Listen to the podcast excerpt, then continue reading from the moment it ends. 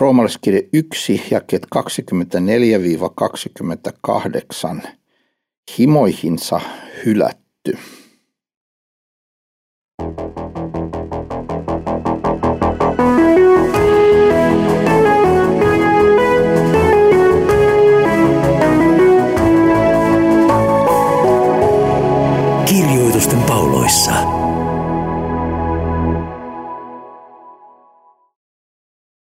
Olemme nähneet, miten Paavali kuvaa Jumalan todellisuuden aikaisemmissa jaksoissa ja miten sen todellisuuden kieltäminen johtaa epäjumalan palvelukseen.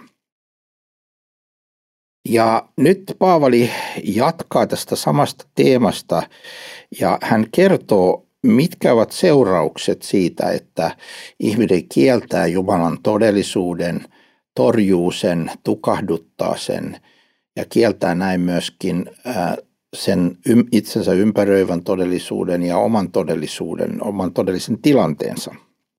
Ja Paavali kirjoittaa jakeessa 24 tässä roomalaiskirjan ensimmäisessä luvussa, että sen tähden Jumala on heidät, heidän sydämensä himoissa, hyljännyt saastaisuuteen häpäisemään itse omat ruumiinsa.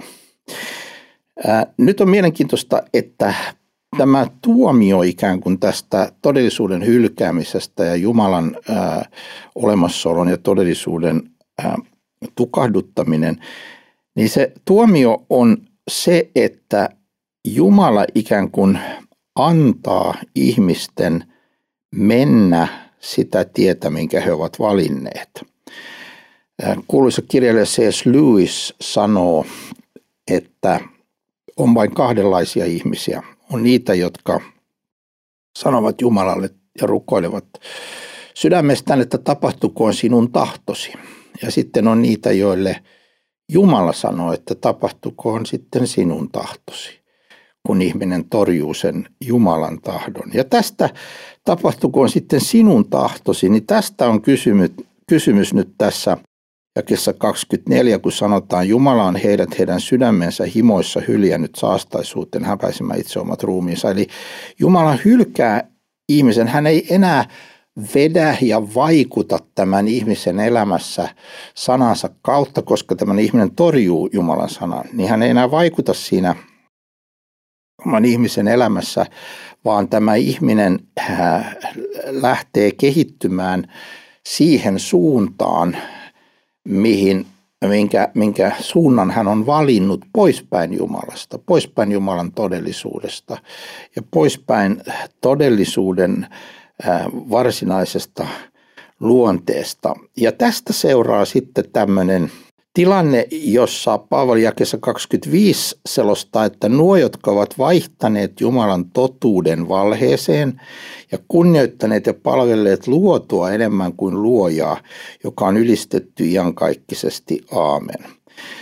Siis nyt kysymys on tämmöisestä vaihtokaupasta, että kun tunnetaan se Jumalan totuus, niin kuin Paavali aikaisemmin sanoi, että he tietävät, että Jumala on olemassa – kun tunnetaan Jumalan totuus, mutta ei haluta sitä vastaanottaa, ei haluta Jumalaa kunnioittaa ja kiittää, niin silloin luovutaan tästä ja vaihdetaan tämä Jumalan totuus valheeseen. Ja silloin kunnioitetaan ja palvellaan luotua enemmän kuin luojaa. Nyt luotua tulisi tietysti pitää arvossa, koska se on Jumalan luomaa ja tämän Jumalan luomana pitää arvossa, mutta ennen kaikkea tulisi arvostaa ja kunnioittaa ja kiittää sitä luojaa, joka on kaiken suunnitellut ja, ja kaiken ylläpitää. Me näemme tämän ihan kielen käytössäkin, kun Jumala hylätään ja aletaan puhua siitä, miten luonto on meidät hienosti suunnitellut ja, ja sanotaan jopa, että luonto on ajatellut näin ja suunnitellut näin. Ja nyt tietenkään luonto itsessään ei tee mitään suunnittelua ja tämmöistä ajattelua, vaan se on Jumalan – luomistyön seurausta ja siksi se persona sen takana on äh, luoja, jota tulisi kiittää ja kunnioittaa. On olemassa sellainen suomalainen tunnettu laulu, jossa lauletaan, että elämälle kiitos. Ja voi kysyä, että ketä silloin kiitetään, kun lauletaan, että elämälle kiitos. Mikä on se äh, atomi, mikä on se molekyyli jossain, joka ottaa sen kiitoksen vastaan. Ei, ei olemassa äh, olon fyysinen puoli ole persona, joka ottaa vastaan äh, tämmöistä kiitosta, vaan siihen tarvitaan aina persona, Jumala tai ihminen. Ja nyt kun Jumala on kaiken luoja, niin äh, meidän tulisi laulaa Jumalalle kiitos ja kiittää häntä elämän lahjasta. Tietysti voidaan myös ajatella, että tämä elämä on tässä Jumalan niin kuin korvikkeena t- tässä äh, laulussa, mutta, mutta oli miten oli, niin joka tapauksessa Jumala on se, jota meidän tulisi kunnioittaa ja kiittää, koska hän on luoja ja hän on ylistetty ja häntä tulisi kiittää ja palvella. Ja nyt kun ihminen vaihtaa Jumalan luotuun, niin hän alkaa palvella ja kunnioittaa luotua enemmän kuin Jumalaa. Tämä on vääristynyt tilanne. Seuraavissa jakeissa Paavali kirjoittaa näin. Sen tähden Jumala on hyljännyt heidät häpeällisiin himoihin, sillä heidän naispuolensa ovat vaihtaneet luonnollisen yhteyden luonnonvastaiseen, samoin miespuoletkin luopuen luonnollisesta yhteydestä naispuolen kanssa ovat kiimoissaan syttyneet toisiinsa ja harjoittaneet miespuolet miespuolten kanssa riettautta ja villintymisestään saaneet itsensä sen palkan, mikä saada piti. Tämä roomalaiskirjan ensimmäisen luvun eh, jakeet 26 ja 27 on tietysti tällainen, eh, joka on vahvasti kiistelty eh, tänä päivänä ja, ja jopa niin vihattu ja, ja vieroksuttu raamatun opetus ja kohta, että siitä jopa on, on käyty ja käydään oikeutta että saako näin ajatella ja saako näin uskoa. No Paavali kuitenkin kirjoittaa näin tässä Jumalan sanassa ja me kristittyinä uskomme Jumalan sanaa. Me uskomme sen, mitä Raamattu opettaa. Että jos meille sanotaan, että voitte kyllä lukea raamattua ja voitte lainatakin raamattua niin kuin on, on, on sanottu, mutta eri asia on sitten, jos te uskotte sen. Niin me joudumme vastaamaan, että me, me luemme sitä ja lainaamme sitä ja tutkimme ja opiskelemme raamattua uskoaksemme sen mukaan, koska me pidämme sitä Jumalan sanana. Ja pidämme myös tätä kohtaa, että Paavali käyttää yhtenä esimerkkinä tästä seuraamuksesta, kun tämä Jumalan luonnollinen tunteminen on hylätty ja palvellaan luotua enemmän kuin luojaa, korotetaan niin kuin luomakunta ja ihminen korkeammalle kuin Jumala, niin hän pitää yhtenä esimerkkinä tästä sitten sitä, että Jumala on hyljännyt heidät häpeällisiin himoihin ja Tämä koskee sekä miehiä että naisia. Heidän naispuolensa ovat vaihtaneet luonnollisen yhteyden, siis luonnollisen sukupuoliyhteyden luonnonvastaiseen, eli naisten väliseen sukupuoliyhteyteen, ja sitten samoin miespuolet luopuen luonnollisesta yhteydestä naispuolen kanssa ovat syttyneet toisiinsa ja harjoittaneet miespuolet miespuolten kanssa riettautta ja villitymistä saaneet itsensä sen palkan, mikä saada piti.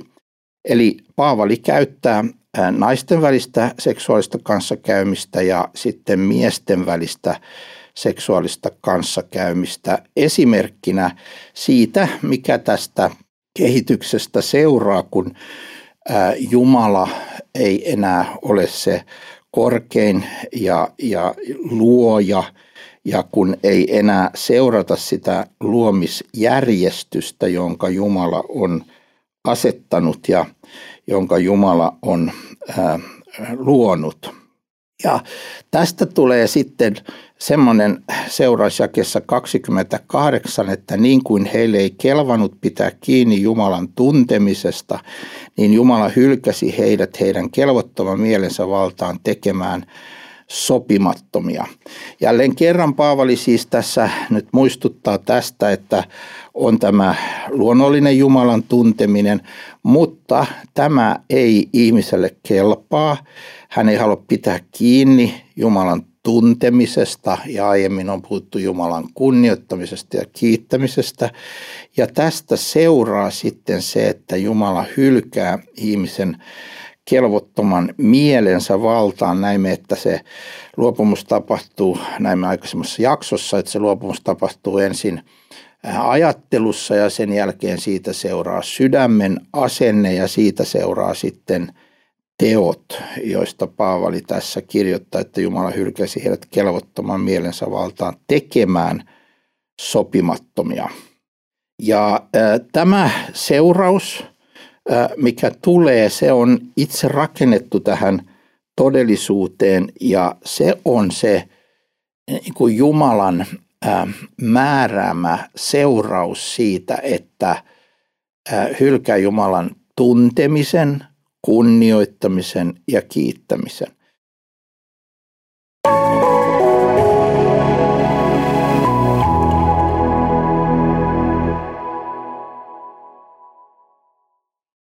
Ja jälleen me voimme kysyä näin, että mikä on taas lääke sitten tähän tilanteeseen, että me emme hylkäisi Jumalan tuntemista ja kunnioittamista ja kiittämistä, niin se lääke on samassa paikassa – Äh, ikään kuin otettava se lääke kuin se luopumus on tapahtunut. Eli jos Paavali sanoi, että Jumala hylkäsi heidät kelvottoman mielensä valtaan, niin meidän tulisi palata kelvollisen mielen valtaan. Ja mikä on kelvollinen mieli?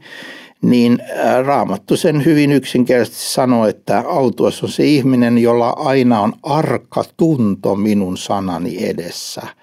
Eli jos meillä on Jumalan sanan edessä se asenne ja se avoimuus, että me haluamme kuunnella, mitä Jumala sanassaan meille puhuu, mitä meidän luojamme, suunnittelijamme, rakentajamme, meidän elämämme ylläpitäjä meille, meille sanoo, mitä hän puhuu, miten hän neuvoo elämään, miten hän, mit, mitä hän kieltää, mitä hän sallii, mitä hän puhuu. Niin silloin ää, tässä tilanteessa – kun me kuuntelemme tätä Jumalan puhetta, niin silloin tämä kehitys kääntyy niin kuin päinvastaiseksi kuin mitä se on tässä Paavalin roomalaiskirjeen ensimmäisessä luvussa kuvattu. Eli me palaamme tähän Jumalan tuntemiseen, palaamme Jumalan kunnioittamiseen, palaamme Jumalan kiittämiseen. Tässä on aivan ratkaisevaa se, että me luemme raamattua avoimin mielin – kuuntelemme Jumalan sanaa ja Jumalan sanan opetusta avoimin mielin. Ja tällä tavalla se sana vaikuttaa meissä. Jeesus sanoi yhdessä tilanteessa, että te olette jo puhtaat sen sanan vaikutuksesta, jonka minä olen teille puhunut. Eli Jumalan sana niin kuin kääntää meidän ajatuksemme oikeaan suuntaan, se kiinnittää meidät Jumalan todellisuuteen, se myös kirkastaa meille sitten Kristuksen ja pelastuksen ja koko uskon elämän. Eli lääke kaikkeen luopumukseen ja Jumalasta poispäin kääntymiseen on kääntyä Jumalan puoleen ja nimenomaan kääntyä hänen sanansa puoleen, jossa meillä on sitten se oikea todellisuuden kuvaus ja oikea josta voimme oppia oikean, oikein ymmärtämään itseämme ja oikein ymmärtämään Jumalaa.